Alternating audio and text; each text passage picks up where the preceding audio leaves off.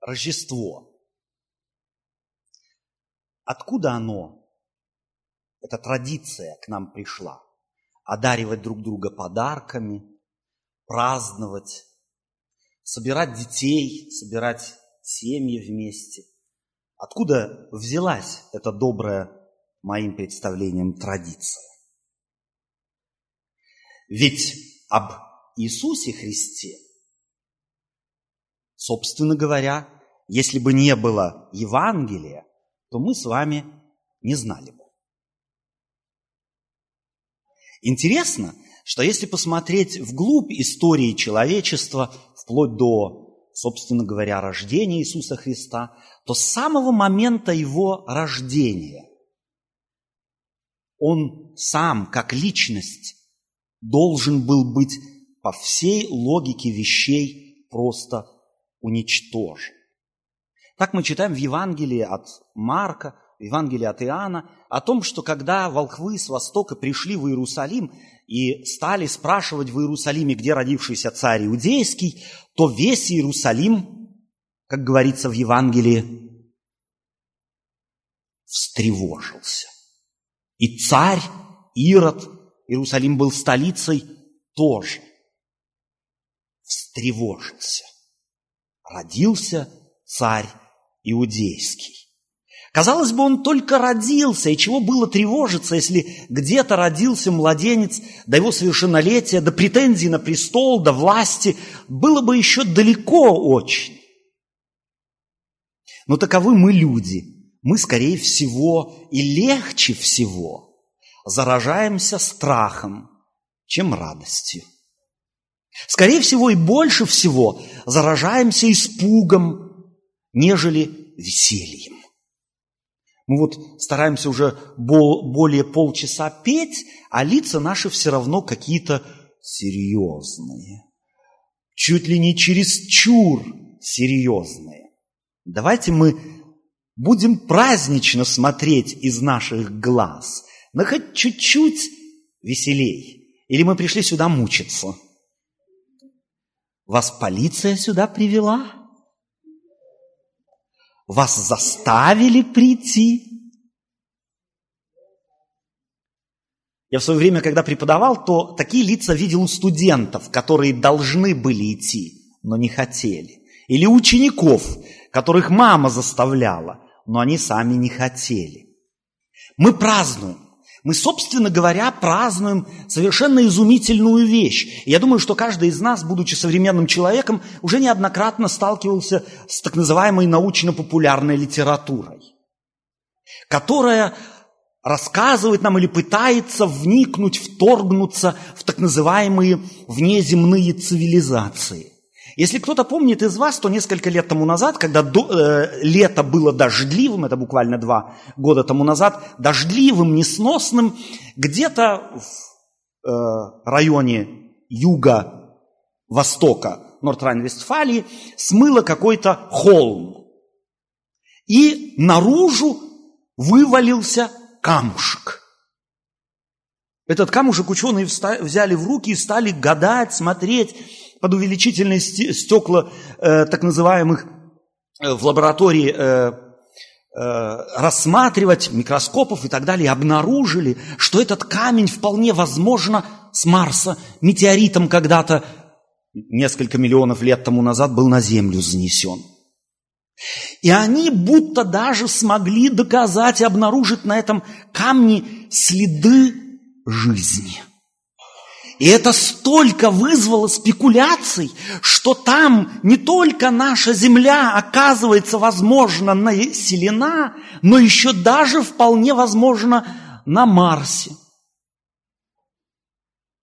А писатели научной, научной фантастики уже давно поселили на Марсе маленьких зеленых человечиков, которые время от времени посещают якобы Землю. Одни из них добрые, но в меньшинстве своем.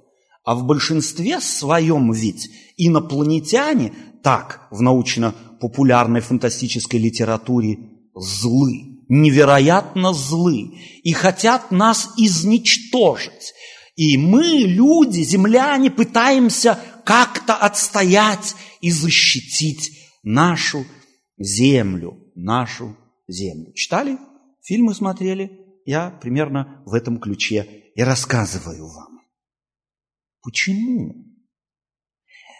Не обнаруживают ли вот эти всякие научно-популярные книжки наше людское, человеческое представление, если даже не мы написали их, то мы ведь с удовольствием смотрим такие фильмы, с удовольствием читаем такие книги, пусть не все, но в большинстве своем, если бы их с удовольствием не читали, с удовольствием не смотрели, то их не выпускали бы.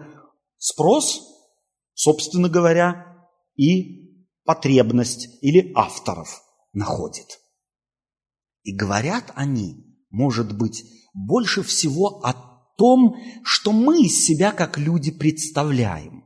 Мы сами, будучи злобны, заселяем где-то на Марсе злобные существа, и в наших книжках и фантазиях позволяем им вторгнуться в нашу цивилизацию и обязательно ее желать уничтожить. Давайте мы вспомним ненаучно-популярную литературу. Давайте мы вспомним сказки, на которых мы выросли, которых нам бабу, которые нам бабушки рассказывали или мы сами читали. Возьмем самую популярную из них – «Красную шапочку». Кто ее не знает? Знают все. Кто в этой красной шапочке хороший в этой сказке? Самый, что ни на есть, хороший персонаж – Начнем с другого, легче вопрос. Кто злобный, плохой персонаж, негативный персонаж в красной шапочке? Волк, однозначно, с огромными зубами. Я как ребенок помню, мне кажется, что у него зубы были как у крокодила. Волк, сверхдименsionальная личность, который глотает буквально все на своем пути. Красную шапочку, бабушку. А кто хороший персонаж? Охотники. Что они делают? Чувствуете, плохой заглотил, а хороший убил. Вы чувствуете, что мы вне категории зла и насилия мыслить не можем. Мы не можем мыслить, и даже в детской литературе мы собственно говоря, ее заселяем насилием. Добро у нас тоже зло. Оно уничтожает, оно убивает. И мы это называем добром. И удивляемся, почему наши дети иногда делают гадости и пакости. Да потому что мы читаем им, собственно говоря, то, что на поверхности кажется добром, на самом деле мы воспитываем их так. Это все говорит о том, что мы по природе нашей злы. По природе нашей мы на самом деле скверные существа, мы человеки. Мы не можем избавить самих себя от зла. Нам избавление нужно. И чтобы, так сказать, моя фраза была не голословной, я хотел бы просто отослать каждого из нас к самому себе. Кого из нас не обижали? Всех. И кому из нас в этот момент не приходила, может быть, как раз в пылу обиды мысль? Собственно говоря, может быть, можно было бы прекратить мучение, как следствие обиды, тем, что мы возьмем вину на себя. Потому что если спорят двое или ссорятся двое, то не бывает виновным один. Но кто сумел? Кто сумел? Когда вот эта мысль о том, что простить-то можно, появилась, тут же готов был простить. А не начинал думать в голове так, слушай, если я прощу, то сядут ведь на голову, и уже мы начинаем политикой заниматься, уже мы начинаем выгадывать, уже мы начинаем выискивать, уже мы начинаем оправдывать себя, оправдывать свою нерешительность, сделать добро, сгладить зло. И именно потому, что мы люди таковы, тот, кто создал нас, а я исхожу из того, что большинство здесь сидящих не веруют в то, что они от обезьяны, кто думает, что он от обезьяны? Окей, экзамен сдан. Э, мы не от обезьяны. Мы на самом деле не от обезьяны. Мы не идем, если э, так, как учение о, так сказать, развитии человека, мы не идем по наклонной снизу вверх. Мы не становимся лучше, чем наши предыдущие поколения. Потому что если бы это на самом деле было так, то любой формы фашизм был бы прав. Если бы не было дарвинизма, то не было бы и фашизма. Потому что фашизм предполагает, что предки кого-то, того, кто не похож на меня, не моей национальности, сползли с дерева позже, чем мои. И я уже на один шаг эволюционного, в эволюционном развитии лучше, чем он, а потому имею право уничтожать, ненавидеть, злиться, считать ниже достоинством. Так вот, я исхожу из того, что мы все веруем в то, что мы желанны, что мы сотворены. И вот тот, кто нас сотворил, людей сотворил, наделил нас свободой выбора. И мы выбираем каждый день, хотим мы того или нет.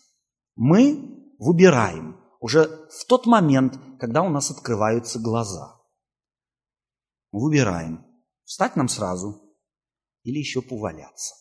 Пойти в ванну или вначале на кухню. Одеться в халат или в тапочки, или уже сразу, не евши, бежать на работу или в магазин или еще куда-нибудь. Мы выбираем. Это нам дано Творцом. Мы не можем не выбирать. И тогда, когда мы не выбираем, мы тоже выбираем не выбирать. Мы не можем не выбирать. И когда произошла катастрофа с человеком, когда эгоизм его захватил, когда человек обнаружил, что борясь против собственного зла, он всегда будет лежать на лопатках, тогда человеку на помощь пришел Бог. Бог в лице человека. И об этом мы можем читать в Евангелиях. В Евангелии от Марка, Матфея, Луки. И одну из таких историй я коротко вам прочитаю. В те дни вышло, вышло от кесаря Августа повеление сделать перепись по всей земле. Эта перепись была первая в правлении Квериния Сирии. И пошли все записываться, каждый в свой город. Пошел также и Иосиф из Галилеи, из города Назарета, в Иудею, в город Давидов, называемый Вифлеем, потому что он был из дома и рода Давидова, записаться с Марией, обрученной ему женою, которая была беременна. Когда же они были там, наступило время родить ей, и родила сына своего, первенца своего, и спеленала его, и положила его в ясли, потому что не было им места в гостинице. Таковы простые слова повествования рождественской истории. Интересно, что Иисус Христос, более освидетельствованная исторически личность, может быть, вы об этом не знали, чем, допустим, Иван Грозный. Кто сомневается в том, что Иван Грозный когда-то правил Россией? Нет таких. Известно ли вам, что освидетельствованность того, что Иван Грозный правил когда-то Россией, менее достоверна, чем историчность Иисуса Христа? И это факт. Но что касается Ивана Грозного, то в нем мы не сомневаемся в его историчности, но только потому, что с Иисусом Христом не хотим где-то согласиться, потому что если Он есть, то так как я живу, может быть, мне уже нельзя жить, может быть, так как я обхожусь с ближним, мне больше нельзя обходиться, я с ним согласиться не хочу. Потому что если есть Бог, то тогда меняется реальность жизни. Может быть, именно потому мы искусственно стараемся нагнетать атмосферу неверия и говорим, утешая где-то себя, а есть ли? Если кто-то сомневается, тот пусть обратится к аналам историков. Плиния-младшего, Плиния-старшего, Иосифа Флавия, Тацита. Они свидетельствуют о том, что был некий Иисус, родившийся в Вифлееме, которого называют царем иудейским, распятым в дни Пилата, градоначальника, и, как говорят, воскресшего. Так примерно звучит одно из свидетельств Иосифа Флавия.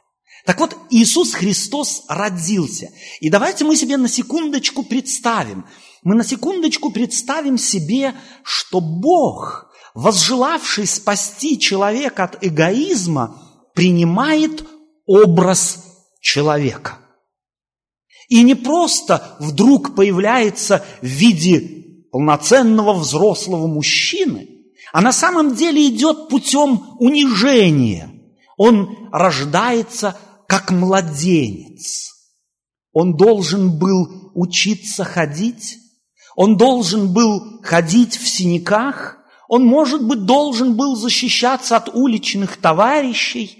Он, тот, кто сотворил мир, сотворил нас с вами, должен был пройти путь, которым шел каждый из нас. Каждый из нас. Может быть, он болел корью, может быть, свинкой, может быть, гриппом, всеми болезнями детей и, повзрослевши, должен был выдержать ненависть, ненависть тех, кому хотел помочь. Представьте себе на секунду, вы кого-то невероятно любите, просто готовы умереть за этого человека и хотите свою любовь обнаружить тем, что что-то для него приятное сделаете. И тот, кто любит, тот не может забыть предмет своей любви. Он преследует его и во снах. И вот вы предмету вашей любви хотите сделать что-то невероятно приятное. Вы старались, вы мучились, вы хотели, вы выносили эту, выносили эту идею, и вы сделали на вас посмотрели сверху вниз и сказали, фи, подумаешь, как бы вы себя чувствовали. А род человеческий не только просто пренебрежительно отнесся к тому, кто хотел помочь больше, он его возненавидел. Жизнь происходит только от жизни. И в том может быть как раз и проблематичное состояние или положение человека, что мы, родившись, уже носим в себе смерть. Эгоизм рождает смерть. Эгоизм уничтожает. И чтобы освободить человека от эгоизма, его, собственно говоря, Бог и хотел опять вернуть и присоединить, если хотите, к источнику жизни. Я вспоминаю историю интересную, написанную современным писателем. Как-то в предрождественские дни сын э, обращается к папе и говорит, подари мне, подари мне на Рождество лошадь. А папа говорит, какую? Из пластмасса? Да нет. Из дерева? Нет. Какую? Из лошади. Лошадь из лошади. Он хотел этим сказать, ребенок, настоящую лошадь. Жизнь невозможно найти там, где ее нет. Ее нет в материальном мире. Жизнь есть только в том, кто ее может дарить.